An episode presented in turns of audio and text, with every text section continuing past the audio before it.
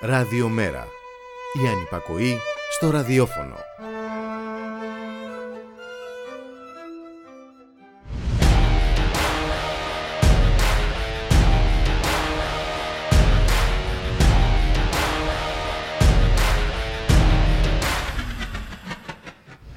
Είναι όμορφο όταν διαψεύδονται οι βεβαιότητες για τη δύναμη της επαναλαμβανόμενης διαστρέβλωσης και της ανεφόρων αποδοχής παραχάραξης της ιστορίας όταν σοριάζονται οι θεωρίες του πάνω του, όταν οι φόβοι παραμερίζονται και μοιράζονται με πολλούς, όταν οι μνήμες παραμένουν ζωντανές. Η πραγματικότητα εξάλλου είναι πάντα πιο δυνατή από τις φαντασιακές επινοήσεις της. Η μαζικότερη πορεία των τελευταίων χρόνων, η χθεσινή πορεία για το Πολυτεχνείο. Οι λόγοι προφανείς. Σε μια Ελλάδα της υποχώρησης του κράτους δικαίου, της παραβίασης ατομικών δικαιωμάτων, της αστυνομίας παντού, της κατακρεουργημένης δημοκρατίας, της ακρίβειας, της φτώχειας, της καταστροφής του περιβάλλοντος και της ανεξέλεκτης τουριστικοποίησης, της καταπάτησης των εργασιακών δικαιωμάτων, των αδιεξόδων που βλέπουν μπροστά τους οι νέοι. Όταν υπάρχουν οι αιτίες, ακόμα και αν θέλουν κάποιο, για κάποιο διάστημα ενυπνώσει, θα δημιουργήσουν κάποια στιγμή γεγονότα. Και πάντα θα υπάρχουν άνθρωποι που θα υπερασπίζονται τις πανανθρώπινες αξίες παρακάμπτοντας το κόστος. Και πάντα θα υπάρχουν αυτοί που θα θυμούνται και θα τιμούν.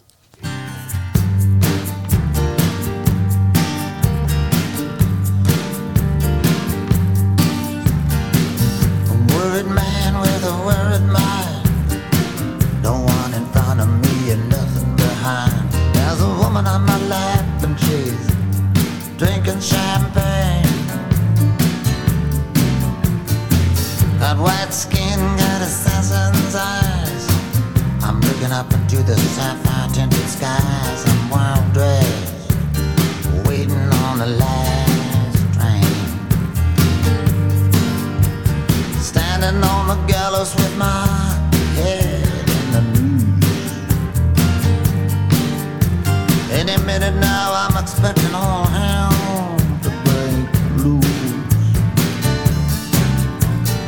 People are crazy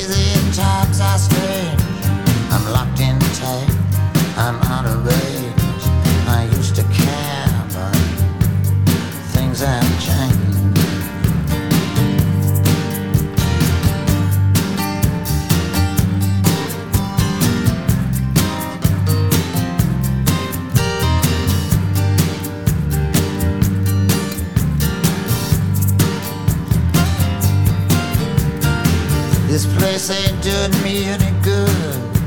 I'm in the wrong town. I said there in Hollywood.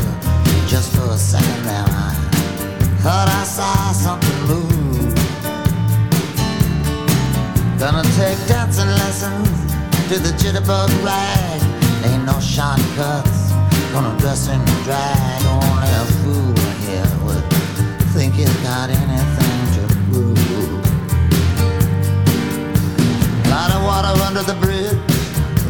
other stuff too. Don't get up, gentlemen, I'm only passing through. People are crazy, times are strange. I'm locked in tight, I'm out of range. I used to care,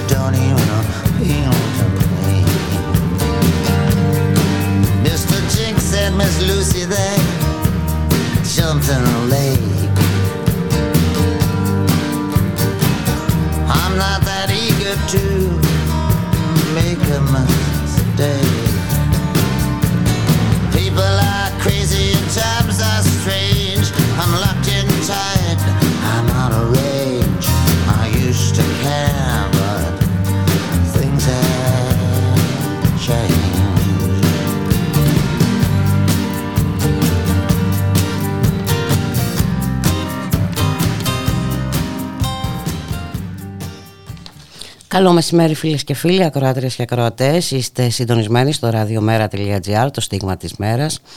Στον ήχο Γιώργος Νομικός, στην παραγωγή Γιάννα Θανασίου, Γιώργης Χρήστου, στο μικρόφωνο η Μπουλίκα Μιχαλοπούλου, Παρασκευή σήμερα, 18 Νοεμβρίου, ημέρες μνήμης και καλό είναι να θυμόμαστε και κάποια γεγονότα που αποτέλεσαν την εφετηρία για τις μετέπειτα διαδρομές.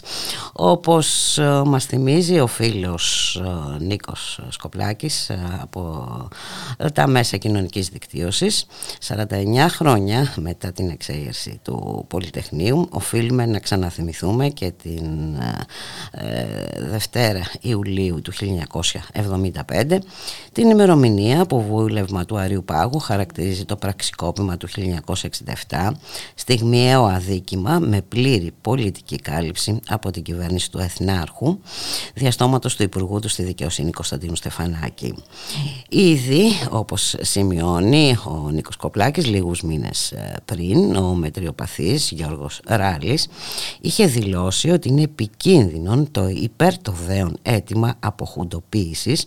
Με τέτοια σήματα δηλωνόταν πόσοι αποχουντοποίηση ήταν ανοιχτοί από τις άρχουσες τάξεις και με ποιους τρόπους ε, θα έθεταν ε, τόσο βραχυπρόθεσμα όσο και μακροπρόθεσμα φραγμούς στο ριζοσπαστικό χαρακτήρα της μεταπολίτευσης μπορούν και πρέπει να γράφονται σελίδες επί σελίδων για το στιγμιαίο, ειδικά σε μια συνθήκη που η δεξιά ηγεμονία και απόπειρα πλήρους εργαλειοποίησης της λύθης διαπλάθει λόγους και στάσεις υπέρ της Χούντας. Εδώ σημειώνει ο, ο Νίκος Κοπλάκης, αρκούμε να πω ότι χάρη στο στιγμιαίο εξακολούθησαν να διατηρούν νευραλγικά πόστα στον κρατικό μηχανισμό, τα σώματα καταστολής και το στράτευμα, τη δικαιοσύνη και εν γέννη τη δημόσια σφαίρα, άνθρωποι της Χούντας και φασιστοειδή με περγαμινές. Άμεσα και έμεσα το στιγμιαίο είχε ως αντίκτυπο να κυκλοφορούν ελεύθεροι βασανιστές, δήμοι, τραμπούκοι και χαφιέδες και να επιστρέφουν στο δημόσιο βίο ατιμόρυτοι ή και εξαγνισμένοι χουντικοί μεγαλοπαράγοντες και μέλη των χουντικών κυβερνήσεων. Σε τελική ανάλυση που θα έλεγε και ο Αλτουσέρ με τη βοήθεια και άλλων συνθήκων το στιγμιαίο έμελε να οργανώσει στη μακρά διάρκεια την επιστροφή σε ένα εκφασιστικό νεοσυντηρητισμό με ενεργή συμβολή κρατικών και ιδεολογικών μηχανισμών μετασχηματίζοντας και στεγανοποιώντας με ασφάλεια την εθνικοφροσύνη απέναντι σε κάθε μορφής απειλές αριστερής ηγεμονίας. Μπορούμε να πούμε, ε, σημειώνει τέλος ο Νίκος ε, Σκοπλάκης χωρίς υπερβολή, ότι στις 2 Ιουλίου του 1975 ισχυροποιήθηκαν οι αυταρχικοί φραγμοί απέναντι σε διαρκή αιτήματα της εξέγερσης του Πολυτεχνείου, επετράπησε όργανα της Χούντας να ελέγχουν της πράγμαση το εύρος του εκδημοκρατισμού, μπήκαν τα θεμέλια για τη μεθοδική επαναφορά της ακροδεξιάς στο κεντρικό πολιτικό σκηνικό της χώρας.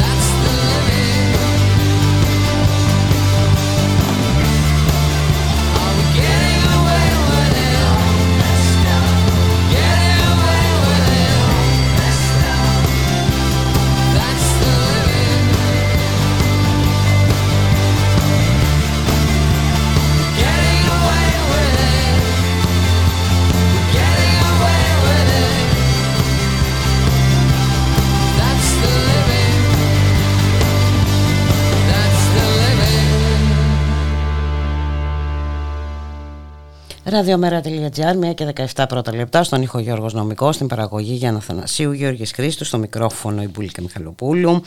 Αφέλεια, ανικανότητα, πρόβλεψη, σε σύγχυση, πώς αλλιώς θα μπορούσε να χαρακτηριστεί το διπλωματικό επεισόδιο με τον Νίκο Δένδια στην ε, Λιβύη. Να καλωσορίσουμε τον κύριο Σωτήρη Ρούσο, αναπληρωτή καθηγητή στο Τμήμα Πολιτικής Επιστήμης και Διεθνών Σχέσεων του Πανεπιστημίου Πελοποννήσου. Καλό σας μεσημέρι κύριε Ρούσα. Ε, Καλώς μεσημέρι και και εσάς.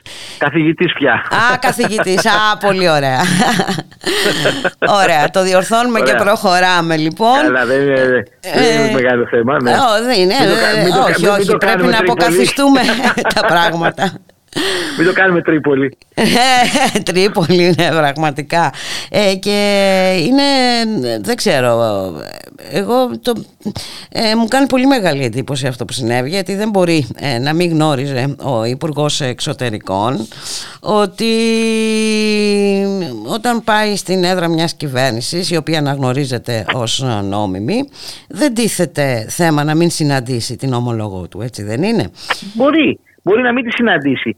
Το θέμα μου, ξέρετε, δεν είναι ε, ε, επειδή μπαίνει σε τελείως λάθος βάση η όλη επίσκεψη. Εγώ δέχομαι ότι ο κύριος Δένδια και οι διπλωματικοί παράγοντες στην Αθήνα είχαν έρθει σε επαφή με την ε, ε, ελληνική κυβέρνηση και είχαν ζητήσει να αποφευχθεί μια τέτοια συνάντηση. Αυτό είναι απολύτως θεμητό. Γίνεται.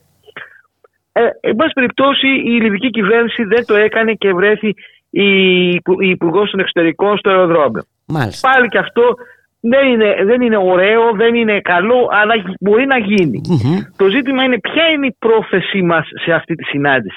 Είναι η πρόθεσή μας να συναντήσουμε τον πρόεδρο του, του Προεδρικού Συμβουλίου, δηλαδή την ανώτατη πολιτική ηγεσία της χώρας από την πλευρά της Τρίπολης, που είναι και αυτή που αναγνωρίζεται από όλο τον κόσμο και να της πούμε ευθαρσώς ποιες είναι οι θέσεις μας και να καταλάβει και εκείνη γιατί ε, δεν έπρεπε, εν περιπτώσει, να υπογραφεί αυτό το παράνομο σύμφωνα με την τουρκια Αν είναι αυτή η πρόθεσή μας, τότε προσπερνάμε το γεγονός ότι ήταν εκεί η Υπουργός Εξωτερικών. Αν θέλετε, δεν τη χαιρετάμε και προχωρούμε στην επίσκεψη την οποία έχουν προγραμματίσει. Μάλιστα. Εάν δεν είναι αυτός ο σκοπός μας και ο σκοπός μας είναι να κρατήσουμε, αν θέλετε, μια τέτοια στάση απέναντι στη ελληνική κυβέρνηση, δεν ξέρω ποιο θα είναι το αποτέλεσμα, ούτε μπορώ να καταλάβω τι κερδίζουμε, αλλά εν πάση περιπτώσει, τότε κάνουμε αυτό που κάναμε. Αλλά δεν αντιλαμβάνομαι το τι κερδίσαμε από αυτό. Και να σας πω και κάτι άλλο οι διπλωματικές συζητήσεις δεν είναι ευχάριστες συζητήσεις πάντοτε. Ε, ε, νομίζουν ο κόσμος είναι ευχάριστες συζητήσεις. Όχι. Είναι πολύ, μπορεί να είναι και πάρα πολύ δυσάρεστες. Δηλαδή το να συζητήσω με την Υπουργό Εξωτερικών, αυτήν την Υπουργό Εξωτερικών της Λιβύης, ναι, θα ήταν μια πολύ δυσάρεστη συζήτηση. Mm. Δυστυχώς ή ευτυχώς. Δεν υπάρχουν ωστόσο επιλογές, θα έλεγα, σε τέτοιες περιπτώσεις. Ακριβώς θέλω να πω ότι, ότι δεν, κάνεις και μια πολύ δυσάρεστη Και μάλιστα μπορεί να επιθυμείς να κάνεις μια πολύ δυσάρεστη συζήτηση. Είναι, να υπογραμμίσεις τις θέσεις σου. Ε, ακριβώς. Ακριβώς. Άρα λοιπόν η, η, η, η, η Υπουργός Εξωτερικών δεν έχει ανάγκη την χειραψία ή μη τη δική μας για να αναγνωριστεί. Αναγνωρίζεται ούτως ή άλλως. Mm-hmm. Καλός, κακός, αναγνωρίζεται ως τέτοια από τις άλλες χώρες. Μάλιστα, άκουσα ότι μετά έχει μια συνάντηση και με τον Υπουργό Εξωτερικών της Μάλτας. Δεν ξέρω, δεν είμαι σίγουρος. Μπορείτε να το τσεκάρετε εσείς ως δημοσιογράφοι. Mm-hmm. Αλλά, εν πάση περιπτώσει, μπορεί και να μην την είχε. Δεν, δεν λέω ότι όμως είναι αυτή που αναγνωρίζεται. Πηγαίνεις, κάνεις μια σύντομη συνομιλία μαζί της, πολύ δυσάρεστη, και προχωράς και κάνεις αυτός που είναι ο αντικειμενικός σκοπός, δηλαδή η συνάντηση με τον πρόεδρο του Προεδρικού Συμβουλίου της ε, ε, της Λιβύης. Αυτή είναι, αυτό που καταλαβαίνω εγώ στην διπλωματία. Το άλλο δεν είναι διπλωματία είναι η διπλωματία της ε, κοινής καρέκλας. Και δεν δείχνει σοβαρότητα, ε, θα έλεγα κύριε Δεν θα πω στο λίγμα τη λογική της σοβαρότητας, θα πω στη λογική της αποτελεσματικότητας. Και της αποτελεσματικότητας. Ε, εντάξει, αυτά τα δύο έχουν άμεση ε, σχέση. Ναι, μερικές φορές έχουν και σχέση, ναι. Ε, και εν πάση περιπτώσει. Δηλαδή, μπορεί να είσαι σοβαρός, αλλά να μην είσαι αποτελεσματικός. Δηλαδή, μπορεί να ακολουθήσει μια σοβαρή ναι. στάση, αλλά να μην ήταν αποτελεσματική. Αλλά με ενδιαφέρει κυρίως το αποτελεσματικό του πράγματος. Δεν, δεν, δεν φέρει κανένα αποτέλεσμα. Και δεν καταλαβαίνω ε, και δεν καταλαβαίνω και επίσης διάφορου που είναι και ενθουσιασμένοι με αυτή τη στάση. Δεν το έχω καταλάβει. Πα περιπτώσει μπορεί να μην ε, είναι στις δικές μου προσλαμβάνουσε. Ε, με ποια λογική; Ε, γιατί θα έχει ενδιαφέρον να ακούσουμε και την αντίθετη επιχειρηματολογία. Έχει λογική μιας υπερήφανης εξωτερικής πολιτικής που δεν, ε, που δεν θέλει, που θέλει να δώσει ένα μάθημα σε όλους αυτούς που είναι εγκάθετοι ή αχυράνθρωποι της Τουρκίας. Ωραία. Α δεχτούμε ότι η Υπουργός Εξωτερικών της Λιβύης είναι αχυράνθρωπο της τουρκια Αυτή είναι όμως. Θα έχει μια δυσάρεστη συζήτηση μαζί της. Όπως θα έχει και μια δυσάρεστη συζήτηση πιθανόν με τον Τούρκο Υπουργό Εξωτερικών κάποια στιγμή. Ε, ναι, θέλω να πω και με τον uh, κύριο Τσαβούσοκλο έχεις προβλήματα, αλλά θα τον δεις ωστόσο κάποια στιγμή. Ακούστε, δεν μπορείς να το... Ε, εδώ, ε, ναι. δεν αντέχει τη λογική ότι δεν βλέπω κάποια η οποία υπογράψει ένα παράνομο σύμφωνο. Εδώ ε, είδαμε τους υπουργούς εξωτερικών της Τουρκίας αμέσως μετά το, την, την αιματοβαμμένη εισβολή και κατοχή της Βόρειας Κύπρου ένα-δύο χρόνια μετά ή και αμέσως αν θυμάμαι καλά. Δηλαδή προσπαθώντας να, να, να επιλύσουμε, να σταματήσουμε ε, την, ε, την εισβολή. Εν πάση περιπτώσει αυτό δεν γίνεται. Η, η διπλωματία είναι μια τέχνη του διαλόγου. Δεν γίνεται μέσα στο αεροπλάνο είναι, μερικές φορές μπορεί να είναι δυσάρεστη, αλλά είναι μια τέχνη διαλόγου. Είναι τέχνη κυρίως η διπλωματία και μετά είναι και άλλα, και άλλα πράγματα. Αλλά ε, όσον αφορά τη διπλωματία, αυτή καθ' αυτή είναι μια τέχνη του διαλόγου. Πρέπει να τον κάνεις το διάλογο και να είσαι και πιστικός, είτε είσαι δυσάρεστος είτε είσαι ευχάριστος. Μάλιστα. Ε, και εν πάση περιπτώσει νομίζω... Και να σας πω και ναι. κάτι ναι. άλλο. Ότι τελικά η προσωπική επαφή είναι και όλα και η πιο πιστική επαφή και στα πλαίσια της διπλωματίας και γενικότερα στη ζωή. Δηλαδή αυτό που λέμε πρόσωπο με πρόσωπο είναι και το πιο πιστικό. Και διαλύει και παρεξηγήσεις. Εγώ θα ήθελα ο κ. Δένδιας να, να συναντήσει τον πρόεδρο του, της, ε, του Πολιτικού Συμβουλίου της Λιβύης, πιθανόν να, να διαλύσει κάποιες παρεξηγήσεις που υπάρχουν ως προς τη στάση της Ελλάδας απέναντι σε αυτή την κυβέρνηση και τη Λιβύη γενικότερα. Δηλαδή, δεν, τα, τα χαρτιά, τα έγγραφα, αν θέλετε, οι, οι επιστολές, οι, οι αντιπρόσωποι, οι απεσταλμένοι δεν είναι αυτό που δεν κάνουν τον, την έχουν την ίδια αποτελεσματικότητα, δεν φέρνουν το ίδιο αποτέλεσμα, δηλαδή όσο η ίδια η προσωπική επαφή. Και γι' αυτό θεωρώ ότι δεν ήταν ένα λάθος να μην συζητήσουμε.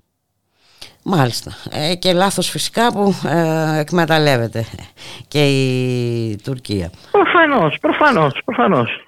Ε, και εν πάση ε, περιπτώσει ε, μετατίθεται και η συζήτηση σε ό,τι αφορά και την ε, οριοθέτηση έτσι, των ε, θαλάσσιων ζωνών. Δηλαδή μένει σε κρεμότητα αυτό το, ναι, το, το, ζήτημα. Θα έμενε σε κρεμότητα και με, και με, και με αυτή την επίσκεψη. Δεν νομίζω mm-hmm. δηλαδή ότι αυτή η επίσκεψη θα έφερε κάποιο αποτέλεσμα mm-hmm. ως προς την οριοθέτηση. Όμως θα, θα έκανε ευκρινής και σαφής από πρώτο χέρι της θέση της Ελλάδας απέναντι και, και από πρώτο χέρι αυτό είναι πολύ σημαντικό. Μα γι' αυτό άλλωστε κάνουμε και τις επισκέψεις. Αλλιώς δεν θα κάναμε τις επισκέψεις. Θα τηλεφωνιόμασταν, θα στέλναμε επιστολές, ε, email, θα στέλναμε κάποιους απεσταλμένους κτλ. Γι' αυτό γίνονται και οι επισκέψεις. Μάλιστα. Ε, εν ολίγης αποτυχία. Ε, δεν βλέπω, κάποια, δεν βλέπω κάποιο θετικό στοιχείο από αυτό. Δεν νομίζω ότι πιέστηκε ιδιαίτερα η λιβική κυβέρνηση από αυτή μα την πράξη. Δεν νομίζω ότι ήταν κάτι που πίεσε την λιβική κυβέρνηση. Η λιβική κυβέρνηση θα πιεστεί κυρίως αν η Ελλάδα μπλοκάρει κάποιες ευρωπαϊκές mm-hmm. χρηματοδοτήσεις που πηγαίνουν προς τη Λιβύη. Mm-hmm. Ε, και εκεί θα μπορούσαμε να γίνουμε δυσάρεστοι στους Λίβιους, να τους πούμε δηλαδή και στην Υπουργό Εξωτερικών και πιθανόν και στον Πρόεδρο, ότι ξέρετε τι, εμείς αν συνεχίσετε. Εάν συνεχίσετε έχουμε, έτσι, έχουμε τη δυνατότητα μπορούμε, να σα Έχουμε τη δυνατότητα να, ή θα προσπαθήσουμε να έχουμε τη δυνατότητα να κινηθούμε προς αυτή την κατεύθυνση. Δεν το θέλουμε, αλλά θα αναγκαστούμε. Αυτό του είδους είναι οι δυσάρεστε συζητήσεις. Ναι, ε, οι οποίες όμως είναι απαραίτητο να γίνονται. Όπως είναι απαραίτητο να γίνουν. Ε, είναι και απαραίτητο να γίνουν πρόσωπο με πρόσωπο. Ε, άρα λοιπόν δεν νομίζω ότι πιέστηκε σε κάτι η, ε, η λιβική κυβέρνηση. Και να σα πω για κάτι. Η λιβική κυβέρνηση εκ των πραγμάτων δεν είναι μια ισχυρή κυβέρνηση. Είναι, είναι υπηρεσιακή έτσι δεν είναι. Είναι, είναι μια είναι υπηρεσιακή ναι. κυβέρνηση η οποία είναι μέχρι να γίνουν οι εκλογές. Οι εκλογές έχει περάσει ένας χρόνος από τότε που θα έπρεπε να γίνουν περίπου. Μάλιστα. Ε, δεν, δεν, άρα λοιπόν ουδέν μονιμότερο του προσωρινού και πάει λέγοντας. Όμως ε, θα έλεγα και κάτι άλλο, ότι ε, δεν είναι και τόσο τρομερό να κάνουμε, να, να συζητήσουμε με αυτή την κυβέρνηση. Δεν θα χάλαγε τίποτα στο πρεσβευτή της Ελλάδος. Δεν θα, δεν θα πλήγωνε το πρεσβευτή της Ελλάδος. Ε, νομίζω ότι ε, δεν κερδίσαμε τίποτα. Χάσαμε μια ευκαιρία απλά να κάνουμε σαφείς τις θέσεις μας αν θέλετε, αν θέλετε όχι στην Υπουργό Εξωτερικών, αν, αν τη θεωρούν ε, υποχείριο των Τούρκων, αλλά τουλάχιστον στον πρόεδρο της ε, Λιβύης. Γιατί αν θεωρούν και τον πρόεδρο της Λιβύης υποχείριο των Τούρκων, δεν υπήρχε λόγος να πάμε εκεί. Σωστά. Απολύτως λογικό ε, γι' αυτό. Πάντως ε, δεν είναι το μόνο συμβάν σε ό,τι αφορά την εξωτερική μας ε, πολιτική ε, κύριε Ρούσο. Και εγώ θα ήθελα αν είχατε χρόνο και μπορούσατε να αναφερθούμε και στην ε, στάση μας σχετικά με τον πόλεμο στην Ουκρανία. Στον πόλεμο της Ουκρανίας είναι μια διαφορετική στάση της Ελλάδος. Δηλαδή στην, στην περίπτωση της Λιβύης όπως γενικότερα στην Ανατολική Μεσόγειο η Ελλάδα λόγω της θέσης της και λόγω και των παλαιότερων ε, διπλωματικών της ε, κινήσεων και πολιτικών κινήσεων έχει μεγάλο, έχει μεγάλο εύρος πρωτοβουλειών, για μεσολαβητικών πρωτοβουλειών, πρωτοβουλειών mm-hmm. συλλογικής ασφάλειας, που μπορεί να, να δείξουν ένα ρόλο πολύ σημαντικό. Στην περίπτωση της, ε, του Ουκρανικού πολέμου, η Ελλάδα δεν, έχει, δεν είχε τέτοιο περιθώριο. Δηλαδή, η Ελλάδα και είχε κακές σχέσεις με την ε, Ρωσία λόγω της επέμβασης της Ρωσίας στη διαπραγμάτευση μεταξύ Ελλάδας και Βόρειας Μακεδονίας αλλά και ε, με την Ουκρανία δεν είχε τι καλύτερες σχέσει με την έννοια δεν είχε θερμές σχέσεις ώστε να μπορεί να αποτελέσει έναν ε, αξιόπιστο συνομιλητή με αυτή την έννοια. Άρα λοιπόν τα περιθώρια ελιγμών της Ελλάδας όσον αφορά ή την, του ρόλου της Ελλάδας ως διαμεσολαβητού, διαμεσολαβητού συγγνώμη, στο Ουκρανικό ήταν μειωμένα. Ε, Εγώ αναφέρομαι κυρίως στο ότι η Ελλάδα έσπευσε ε, να στείλει ε, ναι. βοήθεια, ε, πολεμική βοήθεια Εμένα στην Ουκρανία. δεν με ενδιαφέρει αν, αν, σπεύσαμε να, να δώσουμε mm-hmm. βοήθεια ή όχι. Mm-hmm. Εμένα με ενδιαφέρει εάν υπάρχουν ορατά ανταλλάγματα, αποτελέσματα από αυτήν την ε, κίνηση. Και δεν τα βλέπω. Δυστυχώς βλέπω ότι η τουρκική προκλητικότητα δεν τη θα σέβεται. Δεν υπάρχουν πρακτικά μέτρα από τις μεγάλες δυνάμεις, από τους μεγάλους συμμάχους μας απέναντι mm-hmm. στην Τουρκία, ώστε να τη θεσσευτεί η τουρκική προκλητικότητα και στην Ελλάδα και στην Κύπρο. Και αυτό εμένα με ανησυχεί, αν θέλετε, ότι ενώ εμείς είμαστε επισπεύδοντες και σημειοφόροι, αν θέλετε, στην, ε, αντίον της Ρωσίας και, καλά κάνουμε από πλευράς αρχών, γιατί έχουμε το Κυπριακό και σε εμάς είναι πολύ σημαντικό η εισβολή και κατοχή ενός μέρους ανεξάρτητου κράτους. Αλλά από την άλλη μεριά δεν βλέπω αυτό να, ε, ε αυτό να εξασφαλίζουμε την πρακτική υποστήριξη, όχι την, μόνο την. Ε, λεκτική. Τα, στα λόγια, όχι τη λεκτική ακριβώς, την πρακτική υποστήριξη των ε, μεγάλων συμμάχων μας. Ε, ε, απέναντι στην ε, ρητορική του Ερντογάν. Και όταν λέω πρακτική ε, αντιμετώπιση του Ερντογάν, εννοώ κυρίως το ζήτημα των κυρώσεων και οικονομικών αντιμέτρων, τα οποία θα πονέσουν τον Ερντογάν και πιθανότατα να τον αναγκάσουν να σταματήσει όλη αυτή την ε, προκλητική ρητορική και τις ε, αυθορετικές του βλέψεις. Αντιθέτως. Ε, και αυτή ναι. η ρητορική περί απομονωμένου ε, ε, καλά, αυτό δεν νομίζω ότι υπάρχει. Ναι, είναι μια συζήτηση η οποία είναι άλλου τύπου. Κοιτάξτε, ο Ερντογάν έχει, έχει πρόβλημα με τις ΗΠΑ, σοβαρό πρόβλημα, αλλά άλλο έχω πρόβλημα με τις ΗΠΑ Δηλαδή, έχω, έχω πρόβλημα σχέσεων με τις ΗΠΑ που υπάρχουν, δεν μπορεί να το αφήσει. Και άλλο είμαι απομονωμένος. Είναι δύο διαφορετικά πράγματα. Mm-hmm.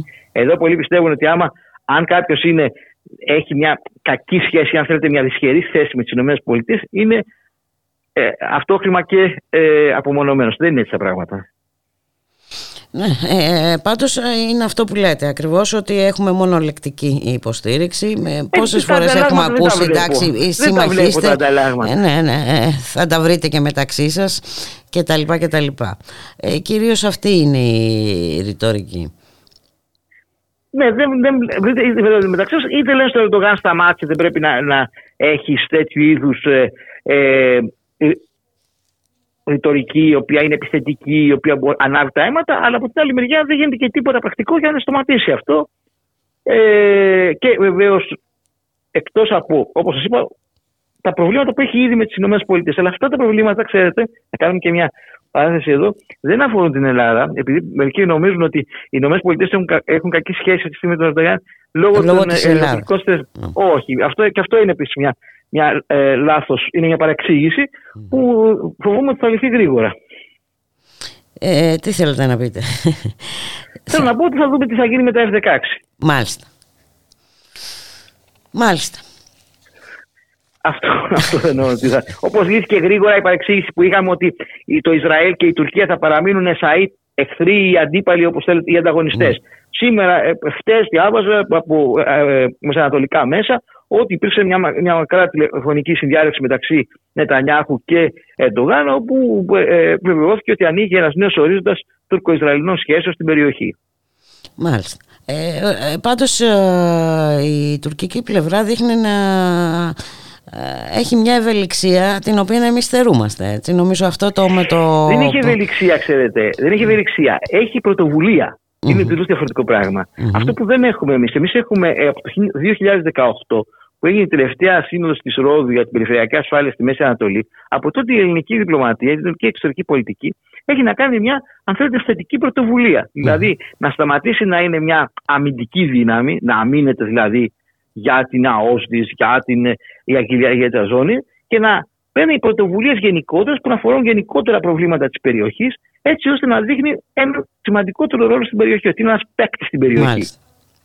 Αυτό δεν το κάνει πια και αυτό κατά τη γνώμη μου έχει μεγάλο, ε, ε, έχει μεγάλο αντίκτυπο στο πώς μας βλέπουν οι άλλοι στην περιοχή.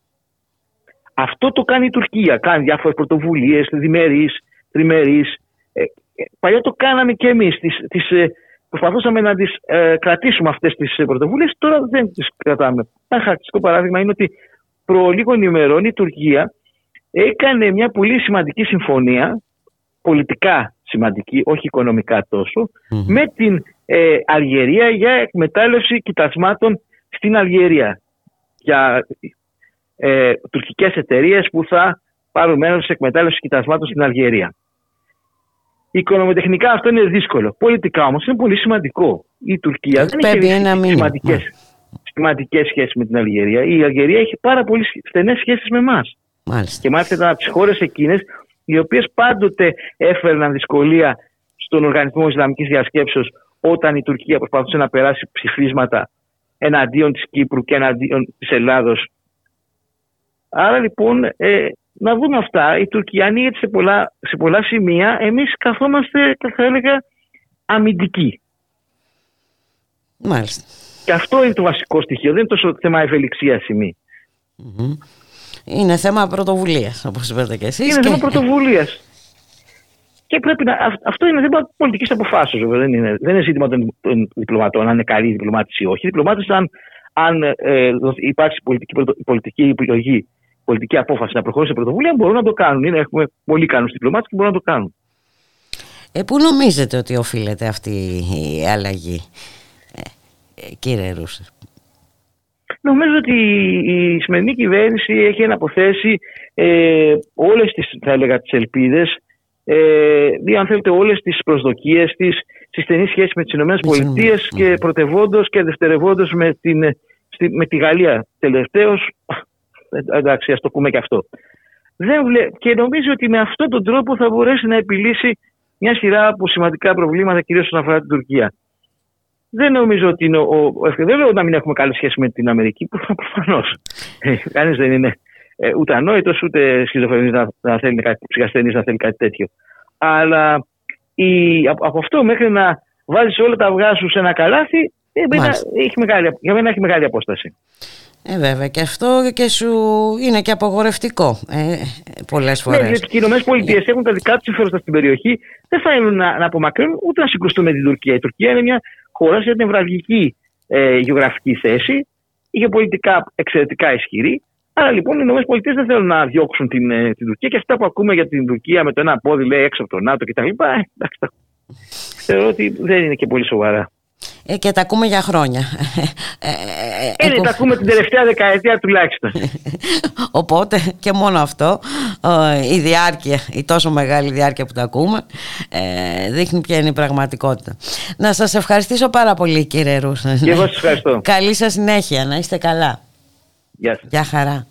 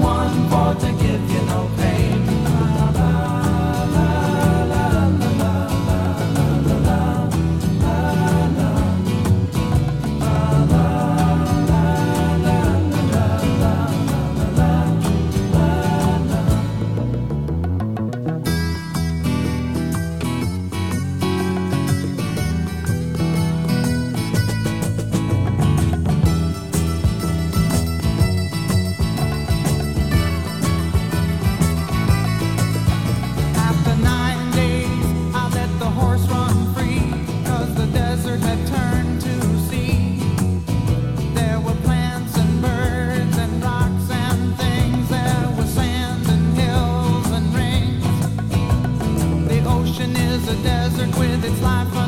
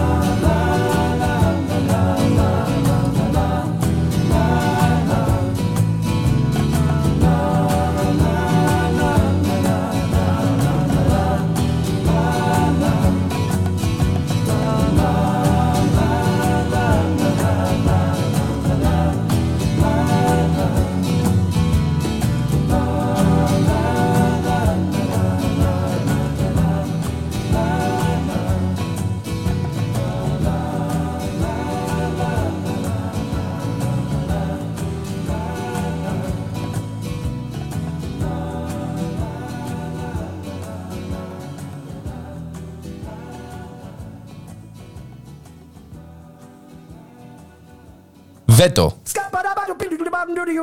Δευτέρα έως Παρασκευή 3 με 5 μεσημεριάτικα εδώ, στο radiomera.gr με τον Θοδωρή Βαρβαρέσο Δρόσο και τον Δημήτρη Λιάπη. μια εκπομπή για την πολιτική Κοινωνία, πολιτισμό, και άλλα πολλά που θα ανακαλύψουμε μαζί. Εσείς θα θέσετε βέτο σήμερα. Έτσι πρέπει παιδάκι μου.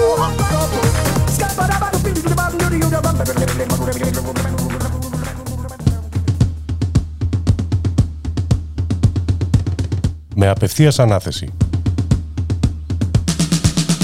Το οικονομικό μαγαζίνο του Ράδιο Μέρα με τον Σάκη Ζαχάρο. Κάθε Παρασκευή 6 με 7 το απόγευμα.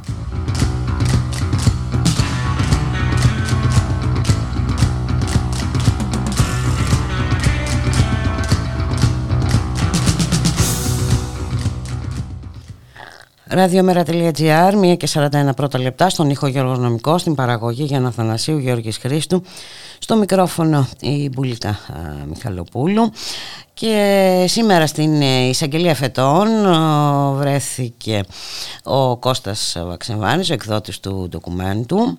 Όπως ε, συμφωνήθηκε θα μεταβεί την, ερχόμενη, την επόμενη εβδομάδα για κατάθεση καθώς όπως τόνισε και στους δημοσιογράφους ο κ. Βαξεβάνης στην Κυριακή Εφημερίδα θα προβεί σε νέες αποκαλύψεις για το σκάνδαλο των υποκλοπών. Ε, όπως υποστήριξε ο δημοσιογράφος την Κυριακή Εφημερίδα του θα αποκαλύψει στοιχεία για τη σχέση που είχε το παράνομο λογισμικό, το Predator, με την ΑΕΠ και τα κοινά πρόσωπα που ήταν υπό παρακολούθηση, μιλώντας για ένα κοινό κέντρο παρακολουθήσεων υπό την κυβέρνηση και τον Πρωθυπουργό. Όπως είπε χαρακτηριστικά, Predator και ΑΕΠ, κυβέρνηση και τα δύο μαζί ήταν σε σάρκα μία με κοινό θέμα παρακολούθησης πολιτών, πολιτικών προσώπων και διαφωνούντων δημοσιογράφων. Ε, για την πολύ στενή σχέση του ελληνικού δημοσίου και της Intelexa, της εταιρείας που εμπορεύεται το παράνομο λογισμικό Predator, έχουν κάνει την περασμένη εβδομάδα αποκαλύψεις οι συνάδελφοι Ελίζα Τριανταφύλου και Τάσος Τέλογλου. Ε, υπάρχουν και ε, εκτενή ε, ρεπορτάζ και από την συνάδελφο την Ελίζα Τριανταφύλου ε, όπου ε, προβάλλονται τα επιχειρήματα για τη διασύνδεση του ελληνικού δημοσίου και της Ιντελέξα και όπως ε, τονίζεται σε σχετικό ρεπορτάζ δεν φαίνεται ότι οι σχέσεις μάλιστα Ελλάδα-Συντελέξα μπορούν να κλονιστούν εύκολα σύμφωνα με προσφορά που στάλθηκε από την εταιρεία σε υποψήφους αγοραστές του Predator στο εξωτερικό στα τέλη Μαρτίου του 2022 εννοείται η εταιρεία δίνει τη δυνατότητα στον υποψήφιο πελάτη της να χτυπάει στόχους και σε άλλες πέντε χώρες. Από αυτές αποκλείει ρητά τρεις στις Ηνωμένες Πολιτείες, το Ισραήλ και την Ελλάδα. Κάτι που ενδεχομένως φανερώνει κάποια ειδική σχέση της εταιρείας με τις τρεις προαναφερόμενες ε, χώρες. Να μην ξεχνάμε ότι σε διαβούλευση έχει τεθεί και το νομοσχέδιο ε, για τις αλλαγές ε, στην ΕΕΠ. Έντονες αντιδράσεις έχει εκφράσει. Η αρχή διασφάλισης του απορρίτου των επικοινωνιών. Καταγγέλει ουσιαστικά την κυβέρνηση κάνοντας λόγο για νομοθετικό πραξικόπημα. Να μην ξεχνάμε ότι μεταξύ άλλων στο συγκεκριμένο νομοσχέδιο ε, δίνεται δυνατότητα παρακολούθησης των πάντων χωρίς όριο και φραγμό. Ε, αξίζει να αναφερθεί ο ορισμός της έννοιας εθνική ασφάλεια που περιλαμβάνει ακόμη εκτός από την άμυνα και την εξωτερική πολιτική, την εθνική οικονομία γενικώς ε, και φτάνει μέχρι και την προστασία του περιβάλλοντος.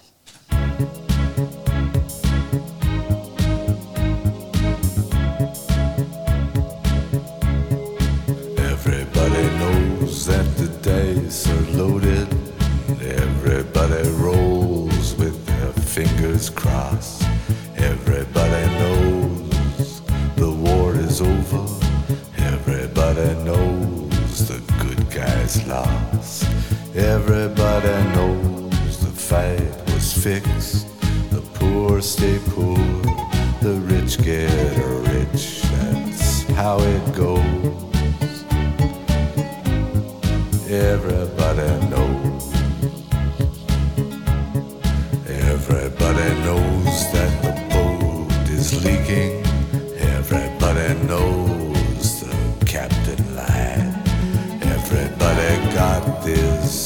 broken feeling like their father or their dog just died. Everybody talking to their pockets. Everybody wants a box of chocolates and a long stem rose. Everybody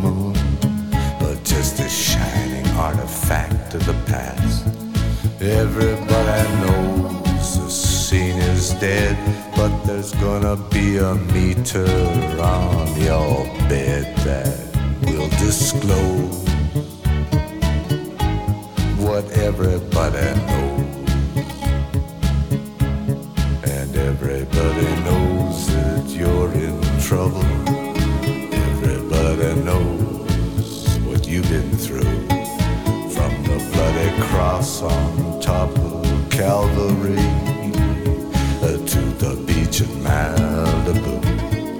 Everybody knows it's coming apart. Take one last look at this sacred heart before it blows. And everybody knows. Everybody knows.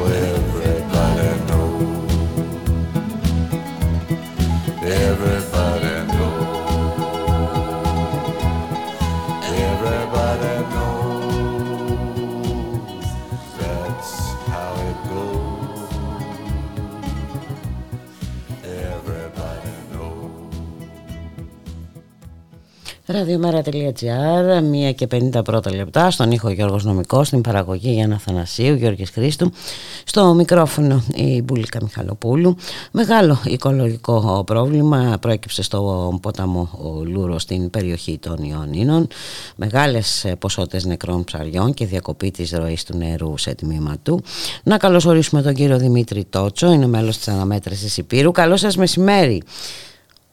Καλό σας μεσημέρι, κυρία Μιχαλοπούλη, και από μένα. Και ευχαριστώ πάρα πολύ που έτσι μας δίνει το βήμα και από εδώ να, να δείξουμε ένα θέμα το οποίο είναι πολύ σημαντικό για την περιοχή μας. Όπως είπατε και εσείς, μιλάμε για μια ε, αλα- α- αναλόγιστη, αλόγιστη περιβαλλοντική καταστροφή. Ναι, και την οποία άμα την α, βάλουμε παρέα και με άλλες ε, οικολογικές καταστροφές και με την, την προσπάθεια οικολογικών καταστροφών στον τόπο μας ε, να, να μην αναφερθούμε, πού να πρωτοαναφερθούμε έτσι, στις ε, μεγάλες ξενοδοχειακές μονάδες που ετοιμάζονται ε, σε περιοχές Natura στη χώρα μας, στη, στην πληθώρα των ανεμογεννητριών αλλά ας επανέλθουμε σε αυτό το συγκεκριμένο θέμα. Τι έγινε; Και γ- γιατί Έτσι ε, όπως τα έγινε; λέτε. Ναι, πείτε μου, πείτε μου. Όχι, γιατί έγινε αυτό, Α, πού οφείλεται, πού οφείλεται Ε, λι- αυτό το, ε, αυτή με η καταστροφή; Λοιπόν, θα σας πω, θα σας πω. Καταρχάς, ε, είναι ένα θέμα το οποίο πρωτοβγήκε από το ε, Δήμο Δοδόνης και το Δήμαρχο εκεί πέρα τον ε, ε, Χρήστο τον Ντακαλέτσι, ο οποίος βρέθηκε και στο στόχαστο του Περιφερειάρχη Υπήρου δηλώσεις οποίες ε, έκανε.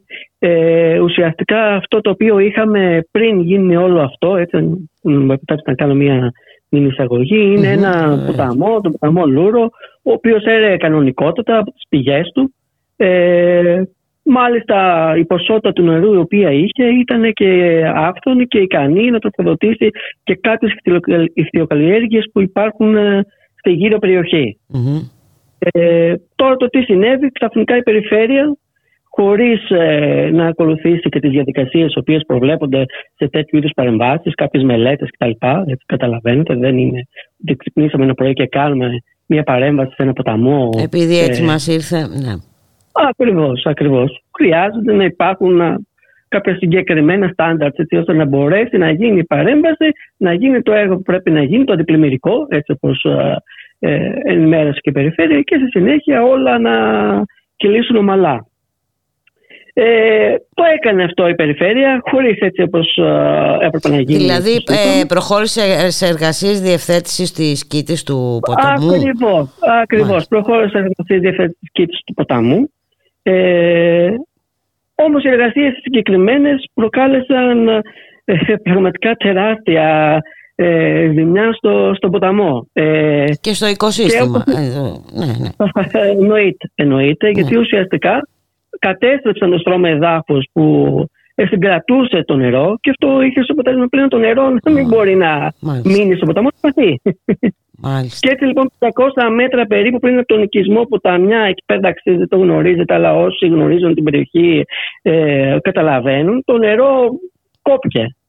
Ε, κόπηκε και είναι αυτό το οποίο λέτε εσείς. Ε, μιλάμε πλέον για μια παρέμβαση που περιβαλλοντικά ε, καταστρέφει και το ίδιο το ποτάμι ε, και την τοπική οικονομία, γιατί όπως είπα και πριν υπάρχουν ε, κάποιες κτιοκαλλιέργειες που ζουν από το ποταμό Λούρα, το νερά του, έτσι, ε, σημαντικό για, τη, για την περιοχή και κυρίως είναι αυτή η ζωφερή εικόνα που είδαμε με τα χιλιάδες νεκρά ψάρια.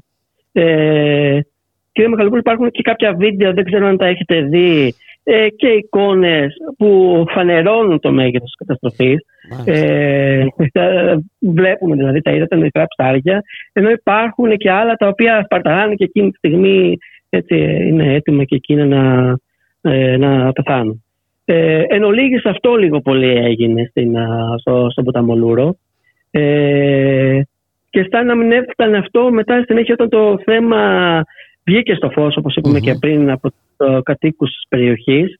Ε, ο περιφερειά, Περιφερειάρχης εδώ πέρα ο οποίος ε, έτσι, ε, δεν είναι απλά ένας Περιφερειάρχης είναι ένας άνθρωπος ο οποίος είναι πάρα πολλές δεκαετίες ε, στην τοπική αυτοδιοίκηση και, και ε, υπηρετεί ως Περιφερειάρχης πάρα πολλά χρόνια.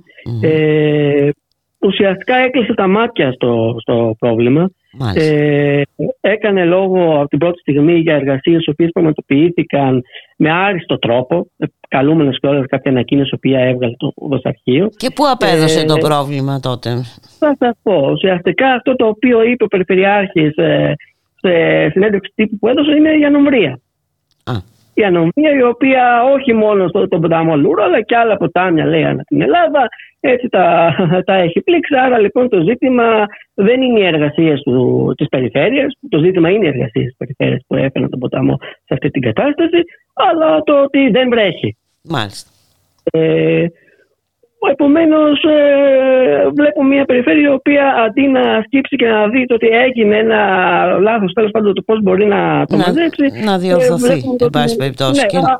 αναπαράγει και το πρόβλημα. Μάλιστα, μάλιστα η δήλωση του κ. Κασεμάνη, θέλω να, το πω, να την πω αυτό λεξί, λέει ε, μεταξύ άλλων ότι αν φέρει νερό στα ψόφια ψάρια που ήταν στους δύο, ομβρίες, στους δύο λάκους, αυτά θα ξαναζωντανέψουν. Αυτό, αυτή ήταν η δήλωση του, του Κασιμάνη. Ε, ναι, έτσι είναι αυτό λεξί, μπορείτε να το δείτε, να το ψάξετε, αυτό ακριβώς είπε.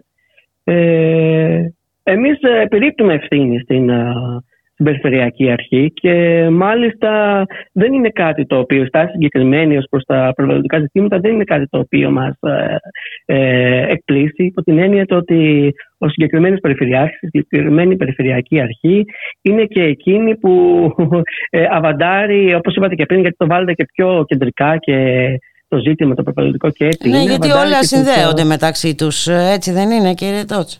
Βεβαίω. Βεβαίως και γι' αυτό το λόγο θέλω να πω και εγώ ότι ουσιαστικά είναι ο συγκεκριμένος περιφερειάρχη ο άνθρωπος ο οποίος ε, ε, αβαντάρει και τις γεατρήσει, ε, τα σχέδια για, για τις εξορίξεις. Ναι, για Ακριβώς. Ναι, ναι. Για εξορίξεις στην, στην περιοχή των Ιωαννίνων που όπως ε, και εσείς είστε ενημερωμένοι είναι πλέον ξανά στο, στο προσκήνιο. Στο προσκήνιο βέβαια. Και μάλιστα με όλη αυτή την επιχειρηματολογία ότι θα γίνουμε ξαφνικά ε, δισεκατομμυριούχοι σε αυτή τη χώρα. Ναι. Ναι, ναι. Οπότε είναι αυτό. Μάλιστα, δηλαδή μια περιφρόνηση θα λέγαμε, έτσι, εν Είναι μια περιφρόνηση, έτσι. Είναι μια περιφρόνηση. Προς το περιβάλλον. Μια, ναι, μια διαφορία που τουλάχιστον τη στιγμή που προέκυψε με συγκεκριμένο τρόπο το ζήτημα θα περιμένουμε να, να λυθεί. Αλλά δεν υπάρχει καν πρόθεση για κάτι τέτοιο. Μάλιστα. Ε, και από το Υπουργείο; Ε, υπάρχουν ε, ερωτήσεις οι οποίες έχουν γίνει τις τελευταίες ημέρες και από τοπικούς βουλευτές των Ιωαννίνων αλλά και από φορείς προς το Υπουργείο το οποίο δεν έχει παρέμβει κατά, σε κάποιο, με κάποιο τρόπο τουλάχιστον μέχρι στιγμή.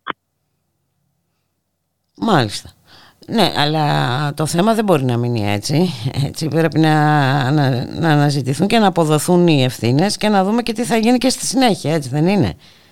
Ναι, το θέμα προφανώς και δεν μπορεί να μείνει, μείνει έτσι. Γι' αυτό και εμείς προσπαθούμε από τη δική μας την πλευρά ε, να κάνουμε ό,τι μπορούμε να το αναδείξουμε. Υπάρχει, έτσι, όπως είπα και πριν από το Δήμο Δοδόνης, που βρίσκεται ουσιαστικά στην περιοχή συγκεκριμένη στην οποία έγιναν παρεμβάσεις, διαδικασίες έτσι ώστε να μπορέσει να κυνηγηθεί το ζήτημα και σε μεγαλύτερο βαθμό ε, για να μπορέσει και να, να βελτιωθεί. Αλλά ουσιαστικά είναι κάτι το οποίο θα πρέπει με τον ένα τον άλλο τρόπο η περιφέρεια η οποία έχει την ευθύνη και έχει παρέμβει εκεί ε, να μπορέσει να το ξαναδεί, να παρέμβει με τέτοιο τρόπο αυτή τη φορά έτσι ώστε να λυθεί όπως σας είπα και πριν το, το πρόβλημα. Μάλιστα. Οι κάτοικοι τι λένε, ε, ε, κύριε Τότσα. Οι κάτοικοι, οι κάτοικοι καταλαβαίνετε το ότι βλέπουν ένα ε, σύμβολο για την περιοχή τους, κάτι το οποίο όπως είπα και πριν ε, ε, τους προσφέρει ακόμα και δουλειά ε, να ε, καταστρέφεται με τέτοιο τρόπο. Όταν το βλέπεις αυτό, κανένας δεν μπορεί να είναι σταχυμένος, όπως είπαμε και πριν για τα μικρά ψάρια. Ε, από την πλευρά του, ο Περιφερειάρχης ε, μάλιστα έκανε λόγο για το ότι οι κάτοικοι του ζήτησαν να παρέμβει ε, στην περιοχή για να κάνει τα αντιπλημμυρικά κτλ. Λες και δεν μπορούν να συνδυάσουν αυτά τα δύο. Δεν μπορούν να γίνουν έργα αντιπλημμυρικά χωρίς να καταστραφεί. Χωρίς να καταστραφεί, βέβαια, ο ποταμός. Ναι. Ε, Επομένως, είναι και εκείνη σε, σε αυτή τη, την κατάσταση. Μάλιστα. Ε, εσείς ε, σκοπεύετε να προχωρήσετε σε κάποιες άλλες ε, πρωτοβουλίες; Ε, κοιτάξτε, εμείς αυτή τη στιγμή στηρίζουμε τις πρωτοβουλίες οι οποίες έχουν πάρθει ήδη στην περιοχή από τον α, α, Δήμαρχο. Από το Δήμο Δοδόνη, από το Δήμαρχο Δοδόνη. Ναι, ναι, από το Δήμαρχο Δοδόνη, το Δήμο Δοδόνη και θα δούμε τι άλλο έτσι, ε, χρειαστεί να, να κάνουμε. Εννοείται πως έτσι θα το ακολουθήσουμε για να μπορέσουμε να το ναι, γιατί το... έπεται και συνέχεια, όπως λέγαμε ναι, και νωρίτερα, ναι. έτσι, σε ό,τι ναι, αφορά το, ε, το πολύ σοβαρό θέμα των εξορίξεων. Αυτό είναι το, το ζήτημα το οποίο είναι και το πιο σημαντικό για την περιοχή αυτή τη στιγμή και το οποίο έχει ανοίξει.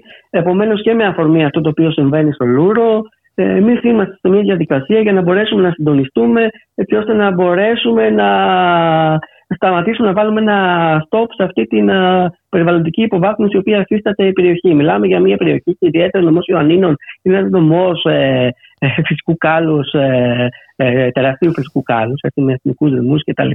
Ο οποίος δεν επιτρέπεται να αφήνεται σε, σε τέτοια τύχη. Ε, αυτό λίγο πολύ. Και να κλείσω λέγοντας ουσιαστικά το ότι και πάλι ε, να μείνω στο κομμάτι των εξορίξεων, mm-hmm. στο κομμάτι το πώς θα αντιμετωπίζει η περιφέρεια τέτοιου είδους ζητήματα ε, και γιατί εμείς είμαστε απέναντί της και σε αυτή την περίπτωση, αλλά και στο, και στο το, στη συνέντευξη που κάνουμε το Λούρετ και για τις εξορίξεις εννοώ. Ε, να πούμε το ότι σε παλιότερες δηλώσεις πάλι ο ίδιος Περιφερειάρχης ε, είχε δηλώσει λίγο ή πολύ έτσι, αντίστοιχου περιεχομένου ε, τοποθέτησης με αυτή που είπαμε πριν, σκληρονική θα την έλεγα εγώ, το ότι έχει μιλήσει με τους αναδόχους, ε, με τις ανάδοχες εταιρείες ως προς το κομμάτι των ερευνών για το πετρέλαιο και τους έχει ζητήσει, αν δεν υπάρχει ιδιαίτερος λόγος, να μην θυχτεί το περιβάλλον, να μην ε, υπάρξει κάποια περιβαλλοντική έτσι, καταστροφή. Να σας ευχαριστήσουμε πάρα πολύ για τη συνομιλία κύριε Δότσο. Να είστε καλά. Εγώ ευχαριστώ πολύ κύριε Μιχαλοπούλου. Καλή συνέχεια. Γεια χαρά. Γεια.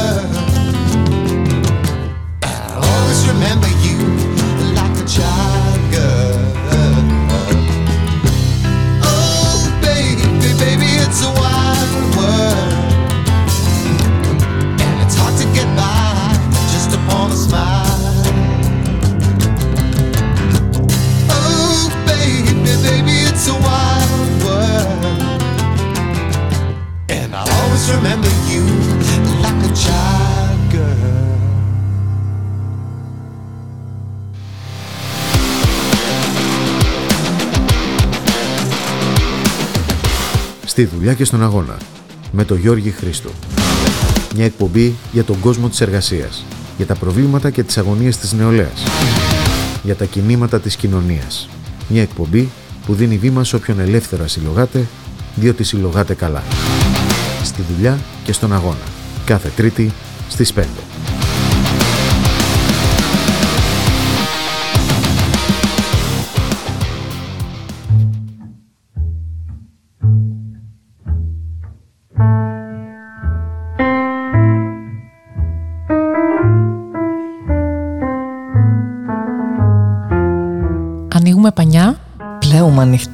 και μένουμε αρόδου για να συναντήσουμε ανθρώπους, τόπους, ήθη και έθιμα. Μουσικές και συνταγές.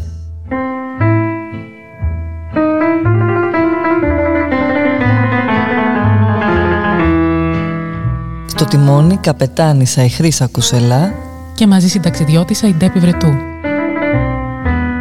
Σας περιμένουμε συνοδοιπόρους στα ταξίδια μας. Κάθε Τετάρτη, 8 με 9 το βράδυ.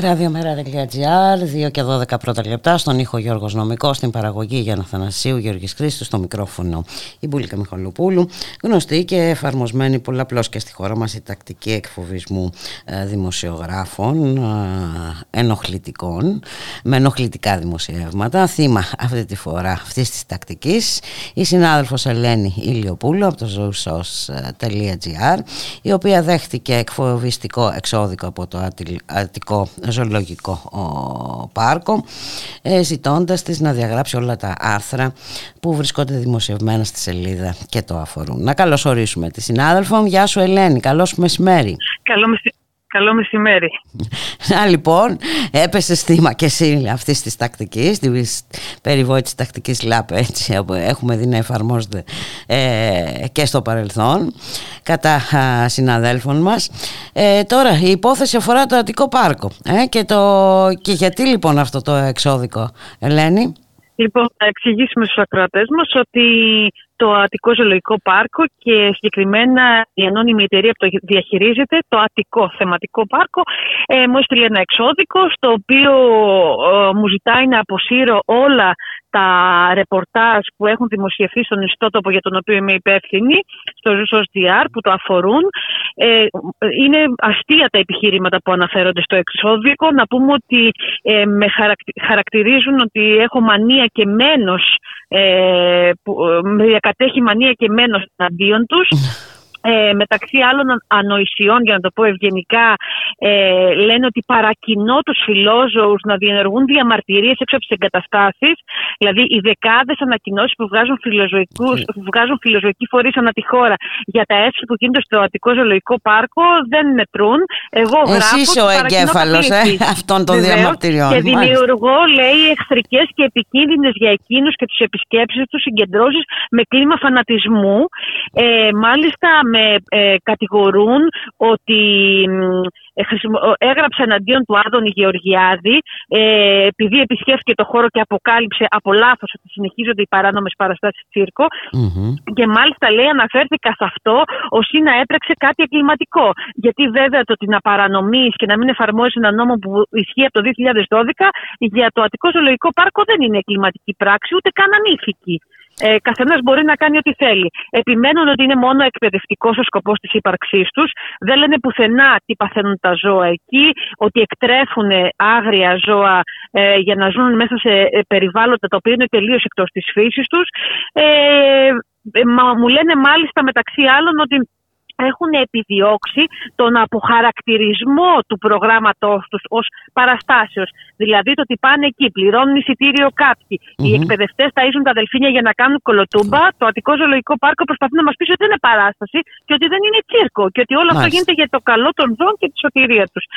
Δυστυχώς μπουλίκα αυτή η πρακτική, γιατί όπως έμαθα, αντίστοιχο εξώδικο εστάληκε στην εφημερίδα των συντακτών και στο συνάδελφο τον Τάσο το Σαραντί για αντίστοιχο ρεπορτάζ σχετικά με την παρουσία του Άβνη Γεωργιάδη στο Αττικό Ζωολογικό Πάρκο, γιατί εκείνος έφερε στη δημοσιότητα το βίντεο. Ο ίδιος ο υπουργός, δηλαδή, ο αντιπρόεδρος της Νουδού, Ναι. ότι εκεί.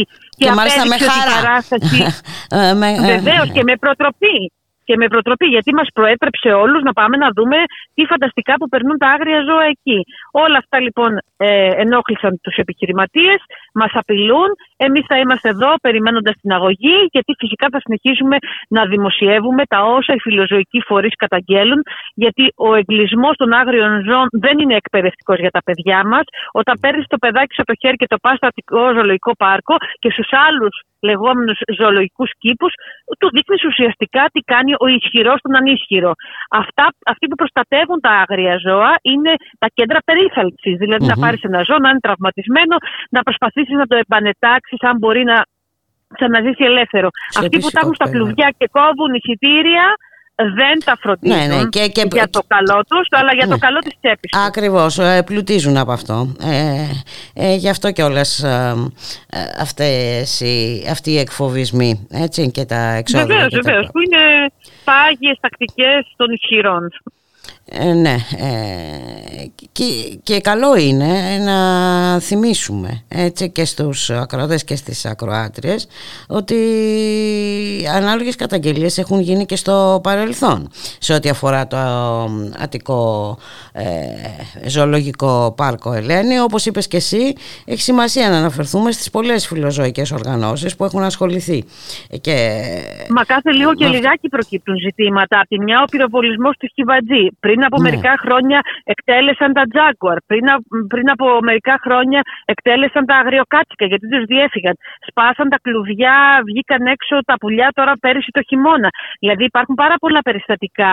Ε, βλέπουμε βίντεο που ανεβάζουν στο TikTok επισκέπτες οι οποίοι ταΐζουν άγρια ζώα με πατατάκια, γαριδάκια και μπέργκερ και κατά τα άλλα δεν τρέχει τίποτα. Και το Αττικό Ζωολογικό Πάρκο προσπαθεί να μας πείσει ότι πόσο καλά τα κάνει όλα και ότι υφίσταται, ε, η παρουσία του οφείλεται μόνο για τη φροντίδα των άγριων ζώων. Λοιπόν, δεν γίνεται όμως στην Ελλάδα να παρουσιάζουμε το άσπρο μαύρο και να απαιτούμε κανείς να μην ασχολείται μαζί μας. Δυστυχώς το Αττικό Ζωολογικό Πάρκο έχει συνηθίσει τα μέσα μαζικής ενημέρωσης να το παρουσιάζουν μόνο ως ένα χώρο ψυχαγωγίας για μικρούς και μεγάλους. Και ενοχλείται όταν κάποιος τραβάει την κουρτίνα και δείχνει τι συμβαίνει από πίσω. Ναι, ε, αυτό όμως ο, αυτή η τακτική προφανώς δεν πρόκειται να σταματήσει ούτε σένα ούτε και όλους όσοι ασχολούνται με αυτό το, το θέμα και ίσως με και τα να είναι δικαιώματα των ζώων με- και τη ισοτιμία Ακριβώς. τους, βεβαίως, βεβαίως. Και με, προφανώς ίσως να είναι και μια αφορμή έτσι να πάρει και μια μ, περαιτέρω δημοσιότητα το θέμα και να προχωρήσουμε και ένα Ναι, βήμα ναι. παραπάνω. Ώστε να, Ε, να πούμε ότι να- ψάχνοντας, Ναι. έχουμε βρει ότι έχει δοθεί εκ νέου μία άδεια από την περιφέρεια στο Αττικό Ζωολογικό Πάρκο αναφορικά με τη λειτουργία του χώρου του δελφιναρίου. Μμμ. Αυτό δεν αναιρεί το γεγονός ότι η παράσταση με τα δελφίνια παραμένει παράνομη. Οι ανοησίες που λέει ο αντιπρόεδρος της κυβέρνησης, ο Υπουργός Ανάπτυξης, ο κ. Γεωργιάδης, ότι επειδή δεν υπάρχουν εξέδρες, δεν γίνεται σοου και παράσταση τσίρκου. Ε, είναι εντάξει, τώρα για... αυτά είναι για- απευθύνεται σε ανόητους, για έτσι. ανόητους, για αφελείς, Εκεί- για δεν Μάλιστα, ξέρω εγώ ο τι. κ. Γεωργιάδης ισχυρίστηκε ότι δεν υπάρχει εισιτήριο στο Αττικό Ζωολογικό Πάρκο, ενώ στην ιστοσελίδα της επιχείρησης υπάρχει κανονικά τιμοκατάλογο. Απλά πριν δύο χρόνια, για να αντιμετωπίσουν τις καταγγελίες σε βάρος τους για τις παραστάσεις, Μμμ. σταμάτησαν να έχουν ξεχωριστό εισιτήριο για το Δελφινάριο Α, και μάλιστα. το έκαναν Το- ένα ενιαίο. το και ο εντάσσουν κ. στο- Γεωργιάδης μάλιστα. Βεβαίως προσπαθεί να μας παρουσιάσει το άσπρο μαύρο. Ότι δεν υπάρχουν κερκίδες δεν σημαίνει ότι τα- εκεί δεν γίνεται παράσταση τσίρκο με χρήση ζώων. Λες και τα δελφίνια στο φυσικό τους περιβάλλον ε, τους κουνάς ψάρια και βγαίνουν Και στην βγαίνουν και- ακτή, βγαίνουν στις εξέδρες των λιμανιών για να σε χαιρετήσουν και να κάνουν κολοτούμπες.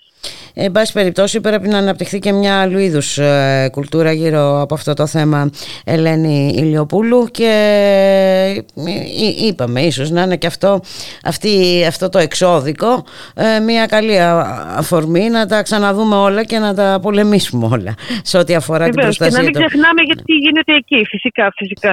Και επειδή έρχονται οι γιορτές, καλό είναι να σκεφτόμαστε πού πηγαίνουμε τα παιδιά μας, τι τους δείχνουν. Υπάρχουν φιλοζωικοί φορείς, υπάρχουν κέντρα περίθαλψης στο λεκανοπέδιο που μπορούμε να πάμε τα παιδιά μας να τους Μμμ. δείξουμε τι σημαίνει πραγματικά προστασία ζώου και όχι χρήση με σκοπό το το κέρδος. κέρδος.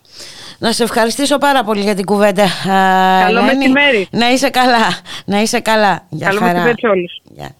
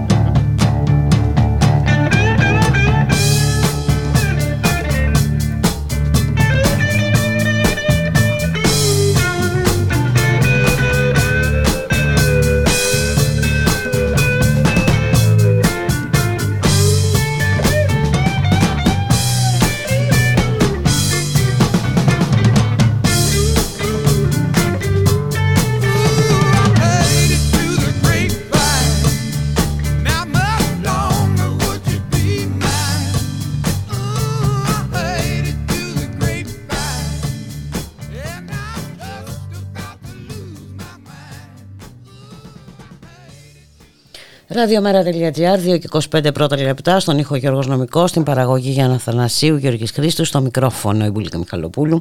Κοντός γόνη η ημερομηνία έναρξης του Μουντιάλ στο Κατάρ, ενός κυριολεκτικά αιματοβαμένου Μουντιάλ, καθώς όπως υπολογίζεται περισσότεροι από 600 ε, 6.500 σύγχρονοι σκλάβοι έχουν πεθάνει από τη στιγμή που αποφασίστηκε ότι αυτή η χώρα θα φιλοξενήσει το παγκόσμιο κύπελο. Να καλωσορίσουμε τον συνάδελφο Διονύση Ελευθεράτο, δημοσιογράφος στο Κόκκινο. Γεια σου Διονύση, καλό σου μεσημέρι. Γεια σου Μπουλικά, καλό μεσημέρι και σε σένα και στους ακροατές μας. Και νομίζω ότι ε, είναι το πλέον ε, αιματοβαμένο ε, Μουντιάλ, αν δεν κάνω λάθος. Τουλάχιστον σύμφωνα με τα στοιχεία μιλάμε για μεγάλο αριθμό εργατών που έχουν χάσει τη ζωή τους και για βέβαια ναι, και εκατοντάδες χιλιάδες ακόμη δουλεύουν για ένα ευρώ την ώρα. Ναι, οι συνθήκες είναι απάνθρωπες. Δεν είναι απλώς δύσκολες, είναι απάνθρωπες και εκτινώδεις. Αν α, μιλάμε για τον αριθμό των άνθρωπων που έχουν χάσει, έχουν χάσει τη ζωή τους στην προετοιμασία αυτού του Μουντιάλ, προφανώς έχεις απόλυτο δίκιο, δεν υπάρχει προηγούμενο.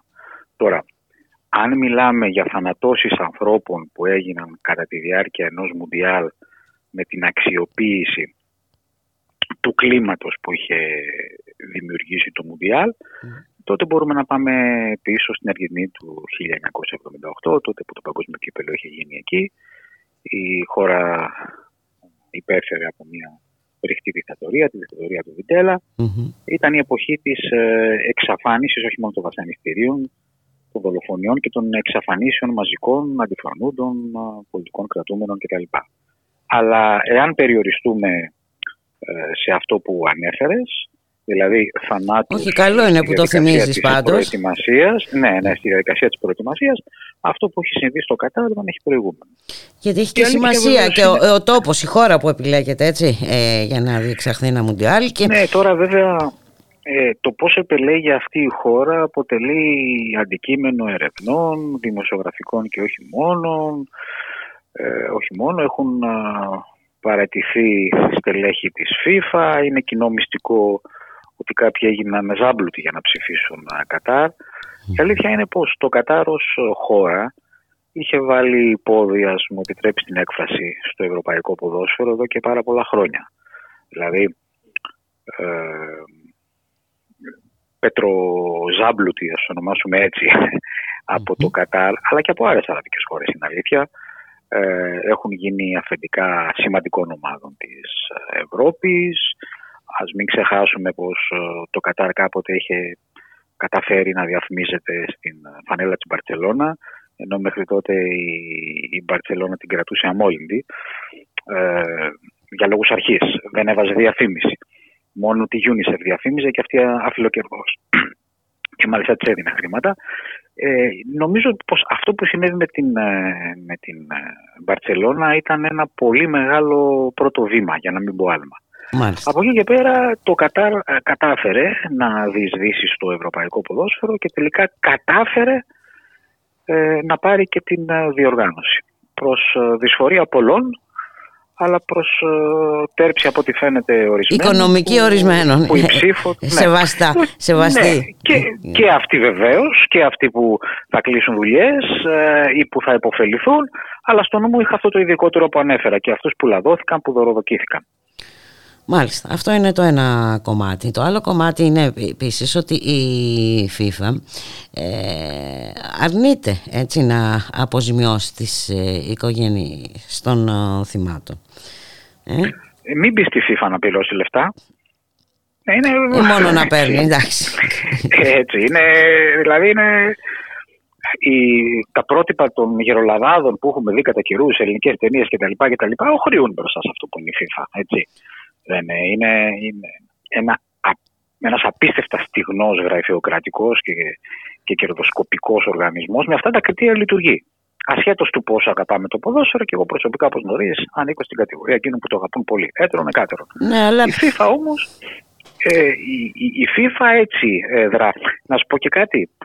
Αν αποζημίωνε τις οικογένειες, θα ήταν σαν να υπογράμμιζε με τον τρόπο της, σκέψου το και έτσι, Μμμ. πως δεν έπρεπε να, να δοθεί στο Κατάρ ε, η διοργάνωση αυτή. Άρα καταλαβαίνεις, δηλαδή ίσως υπάρχει και αυτό το, το, το κριτήριο. Αλλά μπορεί αυτό που λέω να είναι μια σκέψη πολύ προθυμένη για τα μυαλά των α, γραφειοκρατών της FIFA. Μπορεί και μόνο το ότι έπρεπε να πληρώσουν να, να τους έκανε να μην σηκώνουν δεύτερη κουβέντα από αυτό. Ε, Είναι και- και αυτό ενδεχόμενο. Είναι, είναι ένα ενδεχόμενο και αυτό. Και επίσης ε, ε, είναι δυνατόν τώρα να έχουν βγει και οδηγίες από ό,τι διαβάζω δηλαδή και μαθαίνω ε, για τις γυναίκες που τι- τυχόν βρεθούν στη χώρα για να παρακολουθήσουν τη διοργάνωση Ναι, κτλ. ναι. Πώς πρέπει Πώς να θα κινούνται, συμπεριφέρονται, να πώς πρέπει να συνοδεύονται. ντύνονται, πώς... Μιλάμε για, δεν ξέρω τώρα για τι πράγμα μιλάμε, Ε, αδιανόητα πράγματα. Ε, ε, το πραγματικά εξοργιστικό είναι πως ε, ε, ενώ σε άλλες περιπτώσεις ε, τμήματα αυτού που λέμε δυτικός κόσμος, θεσμικός δυτικός κόσμος και σίγουρα η FIFA ε, επιδεικνύουν ας, ας το πούμε μια ε, εχθρότητα για αυτό που θα λέγαμε μουσουλμάνοι, μουσουλμανικός κόσμος κτλ. κτλ. Στην περίπτωση του Κατάρ, ακριβώς επειδή... Καλά, τώρα έχω κάτι συγκεκριμένο με τη FIFA. Αν, αν θες για την οικονομία της ζήτησης, βγάλτε αυτό το παράδειγμα. Θέλω να πω όμως ότι υπάρχει μια, ας το πούμε έτσι, προκατάληψη, μια εχθρότητα απέναντι σε οτιδήποτε θυμίζει ε, μουσουλμανικό κόσμο, όχι φυσικά από άκρος άκρων, ευτυχώς, της Ευρώπης, αλλά υπάρχει ριζωμένο, ας πούμε, κατοικοεδρεύει σε αρκετά πεδία ε, και των κοινωνιών και της δημόσιας ζωής της Ευρώπης κτλ. κτλ. Ε, είναι λοιπόν πραγματικά οξύμορο πως στην περίπτωση του Κατάρ, ε, μιας χώρας δηλαδή στην οποία οι παραβιάσεις των ανθρωπίνων δικαιωμάτων ε, είναι πασιφανείς και απερίγραπτες. Έτσι. Ε, δηλαδή οι, οι συνθήκες που οδήγησαν στο θάνατο τόσο πολλών εργατών πουλικά, όπως καταλαβαίνεις, ε, δεν είναι κάτι ε, ξεχωριστό από το, το συνολικό σύστημα αξιών που διέπει ε, αυτή την κοινωνία, δηλαδή που έχει επιβληθεί μάλλον σε αυτή την κοινωνία. Γι' αυτό τους φαίνεται σαν κάτι φυσιολογικό να πεθαίνουν οι άνθρωποι στις δουλειές. Μπορούμε να σκεφτούμε λοιπόν τι άλλο γίνεται στις υπόλοιπες παρυφές της κοινωνικής ζωής. Ε, λοιπόν, μια τέτοια χώρα ε, δεν ενόχλησε τη FIFA. Αυτό από μόνο του δεν, δεν ενόχλησε δηλαδή έναν κορυφαίο θεσμό ας πούμε ε, που εν πάση περιπτώσει είναι παγκόσμιος, δεν είναι μόνο ευρωπαϊκός αλλά που καθορίζεται σε, και από τα θέλω της Ευρώπης σε πολύ μεγάλο βαθμό. Και αν ε, την προεκτείνουμε αυτή τη σκέψη θα δούμε πως ε, υπάρχουν ε, στην Ευρώπη διαφορετικά μέτρα και σταθμά και στην Ευρωπαϊκή Ένωση, το ξέρουμε εδώ αυτό, αν μια χώρα είναι φιλική, βολεύει. τότε Όπως το μπορεί να έχει Ισραήλ μια- ας πούμε. Ε; ναι, όπως, όπως το Ισραήλ, αν κάποιος, αν κάποιος, για παράδειγμα, μια και το ανέφερες, ε, αν κάποιος ποδοσφαιριστής ε, σημειώσει γκολ και σηκώσει τη φανέλα και φανεί ένα μήνυμα συμπαράστασης στους Παλαιστινίους, θα τιμωρηθεί. Έτσι. Και νομίζω ότι αυτό Ε, έχει απαγορευτεί προσφάτως έτσι, τιμωρήθηκαν στο και συγκεκριμένο ομάδες, ε, και Μουντιάλ. Τιμωρήθηκαν και ομάδες για, για, επειδή οι οπαδοί τους προέβησαν σε κινήσεις συμπαράστασης στους Παλαιστινίους και μάλιστα στους Παλαιστινίους στην τρέχουσα περίοδο που ως γνωστόν 2, 3, 4 κάθε μέρα σκοτώνονται από το Ισραηλινό στρατό κατοχής. Λοιπόν, ε, αλλά δεν είχα στο νόμο, ξέρεις μόνο το, το Ισραήλ. Α, ε, γενικά στη Δύση, ας πούμε την, την Αραβική Άνοιξη. Όταν έγινε η Αραβική Άνοιξη ας πούμε, στη Λιβύη, η Αραβική Άνοιξη ήταν κάτι καλό. Έτσι δεν είναι; Ε, διότι δεν ήταν ε, η, η ηγεσία της Λιβύης ε, η, η προσήκουσα ή εν πάση περιπτώσει μπορούσαν να βρεθούν έτσι πίστευα τότε κάποιες άλλες καλύτερες από εκείνη του Καντάφη. Καλύτερες για τη Δύση. Γιατί Ε, όταν, όμως πάντα. έγινε η Αραβική, όταν όμως έγινε η Αραβική Άνοιξη στο Μπαχρέιν τότε δεν άνοιξε, όχι απλώς δεν άνοιξε ρουθούνη, δεν άνοιξε στοματάκι στις Ηνωμένες Πολιτείες και στην Ευρώπη όταν μπήκαν τα τάγκ της Σαουδικής Αραβίας και σκότωσαν ένα αφάνταστα μεγάλο αριθμό διαδηλωτών. Διαδηλωτών, ειρηνικών, σιητών βεβαίως. Λοιπόν, ε, θέλω να πω δηλαδή ότι υπάρχουν αυτά τα δύο μέτρα και σταθμά και στην αντιμετώπιση του, του, του μουσουλμανικού κόσμου. Μιλάει κανείς τώρα για, την, ε, για το καθεστώς του Σίση; Υπάρχει μια φρικτή δικτατορία. Υπάρχουν χιλιάδες πολιτικοί κρατούμενοι, πολλοί εκ των οποίων δεν ανήκουν στους αδελφούς μουσουλμάνους. Ε, Είναι αυτό που θα λέγαμε κοσμική αντιπολίτευση. Ε, δεν συμπαθούν το καθεστώς, ε, είναι ακτιβιστές για τα ανθρώπινα δικαιώματα. Υπάρχει ένας τραγικά μεγάλος ε, αριθμός φυλακισμένους, ο οποίος δεν έχει αποδοθεί καν κατηγορία. Ε, ε, αυτά που αναφέρει ε, κάθε τρεις και λίγο η Διεθνής Αμνηστία γιατί ανανεώνει τις, ε, τις αναφορές της και όσα βγάζει στη φορά ε, είναι πάρα πολύ επιβαρυντικά για το καθεστώς του ΣΥΣΥ. Μιλάει κανείς στη Δύση, όχι ίσα ίσα. Ε, η επειδή οποία είναι βολικό το φιλοξενείται καθεστώς, μάλιστα εκεί και η Παγκόσμια Διάσκεψη για το κλίμα. Ναι. βεβαίως, έτσι, βεβαίως, βεβαίως. Ταιριάζει εξάλλου με την Λοιπόν. κατάσταση. Ναι. Είναι μια χούντα, έτσι, ένα στρατιωτικό κα- καθεστώς. Δεν, δεν είναι δηλαδή κάτι που καλύπτεται, δεν είναι ένα αυταρχικό καθεστώς. Είναι μια κανονική χούντα, είναι μια δικτατορία. Και δεν μιλάει άνθρωπος. Θέλω να πω δηλαδή, με την ευκαιρία της ε, συζήτησης για το καταρ να το βάλουμε και αυτό στην εξίσωση. Να δούμε Ναι. λίγο και την ειλικρίνεια εντός εισαγωγικών του δυτικού και του πολιτισμένου κόσμου. Εγώ θεωρώ πολύ πολύ θετικό πως έχει αναπτυχθεί κάτι σαν κίνημα για το Κατάρ. Είτε πρόκειται για, α, για φιλάθλους οπαδούς διαφόρων ομάδων από την Ευρώπη που καλούν σε μποϊκοτάζ. Τώρα δεν ξέρω βέβαια πόσος κόσμος που θα ήθελε να δει ποδόσφαιρο δεν θα δει τελικά, αλλά αυτή είναι μια άλλη ιστορία. Μπορεί αρκετοί να μην δουν. Είτε πρόκειται για καλλιτέχνες ε, όπως ο Ροτ Σιούαρτ και η Σακύρα που δεν είναι βεβαίως ε, ευρωπαϊκή η καταγωγή της, αλλά δεν έχει σημασία. Μιλάμε τώρα για τις διεθνείς διαστάσεις αυτού του κινήματος, αν μπορούμε να το πούμε κίνημα, που αρνήθηκαν να τραγουδήσουν στην τελετή έναρξη των αγώνων. Υπάρχει κάτι, είναι θετικό. Αυτό όμως που δεν είναι θετικό είναι πως σε περιπτώσεις στις οποίες υπησέρχεται η πολιτική σκοπιμότητα ορισμένων, αυτοί οι ορισμένοι έχουν ακόμη την ικανότητα σε μεγάλο βαθμό να κάνουν τις αντιδράσεις να παγώνουν. Όταν πρόκειται για καθεστώτα που παθαίνουν βολικά για λόγους πολιτικούς, γεωπολιτικούς, εξωτερικής πολιτικής κτλ. κτλ. Αυτό νομίζω ότι πρέπει να, να, να το δούμε. Να το δούμε δηλαδή όσοι άνθρωποι έχουν ένα κανονικό μυαλό σε κανονικό κεφάλι και σκέφτονται με μια στοιχειώδη υγεία. Πώς αλλιώς να το προσδιορίσω. Πολύ ωραία το προσδιορίζεις. Ε, ε, και υπάρχουν και αντιδράσεις και αθλητών. Έτσι, μπορεί να είναι... ο Καντονά για παράδειγμα, ναι. ναι, ο Καντονά είπε πως ε, εγώ δεν θα πήγαινα, ας πούμε, παιδιά. Ε, ναι, η αλήθεια είναι πως ε, στους αθλητές ε, ε, υπάρχουν και πολλά διλήμματα. Δηλαδή για πολλούς αθλητές το να πάνε σε ένα μουντιάλ είναι ένα όνειρο ζωής. Για άλλους είναι μια ε, ευκαιρία. Για κάποιους η τελευταία, όπως για το Μέση για παράδειγμα. Ε, αλλά θα περίμενε ίσως κανείς ότι κάποιοι θα έλεγαν όχι ρε παιδί μου. Εν πάση περιπτώσει, να, εντάξει, να αρθρώσουν ένα, ένα θα λόγο. περίμενε. Τέλος Ε, πάντων, ε, ναι, ναι, ναι, ε, να ναι. αρθώσουν ένα λόγο. Αλλά από εκεί και πέρα ξέρεις πολύ καλά ότι είναι θέμα αν θα δυσαρεστηθούν οι χορηγοί.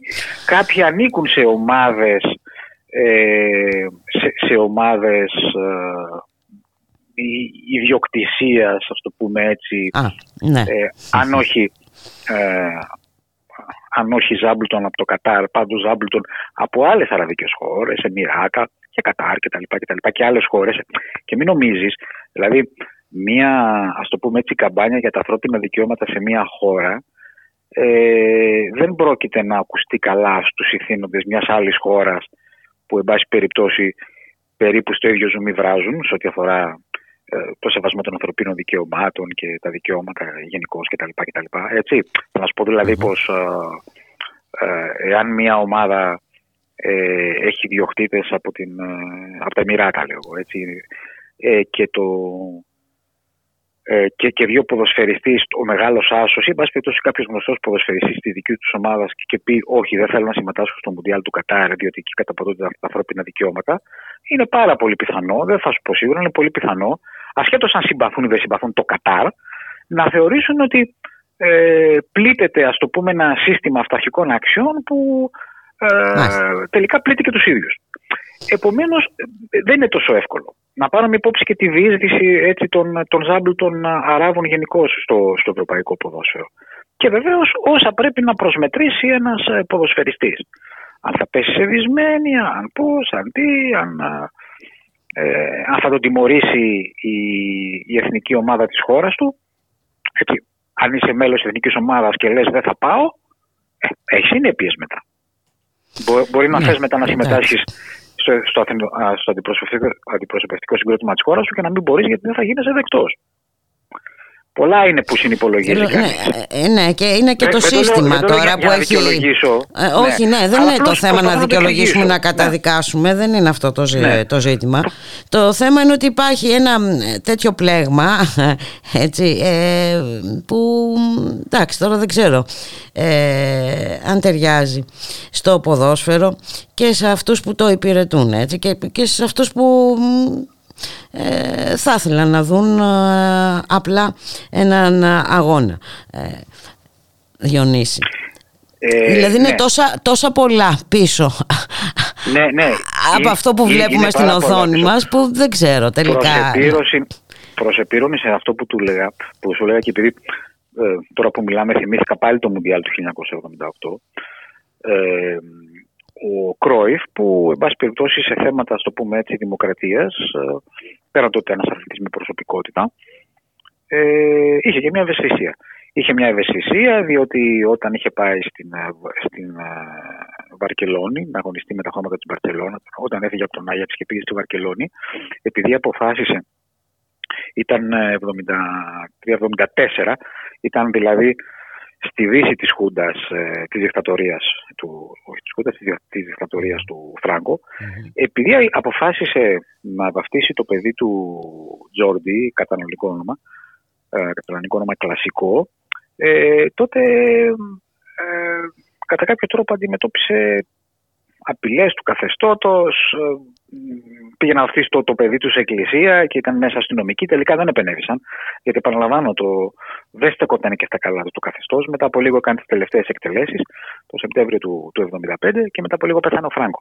Εν πάση περιπτώσει, θέλω να πω ότι ο, ο Κρόιφ που είχε όχι μόνο αποδεδειγμένη, ας το πούμε έτσι, ευαισθησία σε θέματα τουλάχιστον με τα δεδομένα του ποδοσφαιρικού κόσμου, έτσι, ε, σε θέματα δημοκρατίας, αλλά είχε και μια προϊστορία κόντρας, ας πούμε, με το καθεστώς του Φράγκο, έστω και σε ένα συγκεκριμένο επίπεδο. Δεν κινδύνευε να πάει φυλακή, αλλά εν πάση περιπτώσει ε, κινδύνευε να υποστεί κάποιες κυρώσεις ή και να πελαθεί ίσως κτλ.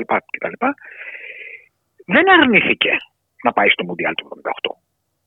Αρνήθηκε απλώς στο τελικό, είχε ιτηθεί η Ολλανδία, να δώσει το χέρι στο Βιντέλα, ο οποίος θα έδινε και στους ιτημένους ε, τα, τα μετάλλια. Μάλιστα. Θέλω να πω δηλαδή ότι δεν είναι τόσο εύκολα αυτά στο ψηλό ε, σκαλοπάτι του παγκόσμιου ποδοσφαίρου. Γιατί πολλά είναι αναγκασμένοι να μετρήσουν. Έτσι, απλώς θυμήθηκα πως ε, πήγαν. Πήγαν αυτοί οι ποδοσφαιριστές ας πούμε στην, ε, ε, στην Αργεντινή και ας ήξεραν τι γινόταν στην Αργεντινή. Ε, κάποιοι μάλιστα καμία σχέση με τον Κρόιφ, δεν, ε, ε, ο Φόξ για παράδειγμα, ενώ καμία σχέση ό,τι αφορά τις αντιλήψεις, έτσι. Τι δημοκρατικές ευαισθησίες. Ο Φόξ, ο αρχηγός, αν θυμάμαι καλά, της ε, γερμανικής ομάδας, ή εκείνος ο Μπεκεμπάουρ, είχε κάνει μάλιστα τη δήλωση. Εγώ δεν είδα κανένα πολιτικό κρατούμενο. Μια χαρά μου φαίνονται τα πράγματα. Ο, ο Φόξ και ο Κίσιγκερ το είχαν δηλώσει αυτό το 1978. Έτσι. Για να μην ξεχνάμε δηλαδή πόσο ειλικρινή είναι η, η Δύση μας. Καλά. Νομίζω έχουμε, ε, ε, και όχι μόνο, έχουμε πάρα πολλά α, παραδείγματα. Αν θέλαμε να τα αναλύσουμε, ό, δεν μας φτάνουν ώρες για ώρες. Ε, τι θα κάνουμε, τι θα κάνεις εσύ, θα το δεις στο Μουντιάλ. Ε, η, η αλήθεια είναι ότι έχω ξενερώσει πάρα πολύ αυτή την αλήθεια. Ε, μπορώ να δω κάνα επιλεγμένο παιχνίδι, έτσι, θα δούμε. Ναι, ε, εντάξει, γιατί ε, σου στερούν και αυτή τη στοιχειώδη. Ε, τι να, και, ε, σου στερούν αυτή τη χαρά.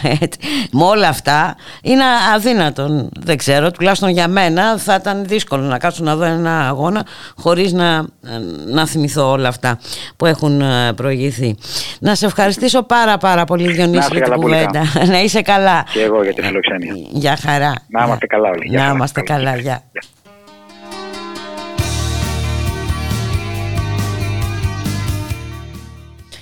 Και εδώ ήρθε η ώρα εμείς να σας αποχαιρετήσουμε, να σας ευχηθούμε να είστε όλες και όλοι καλά, ε, να έχετε ένα ευχάριστο Σαββατοκύριακο.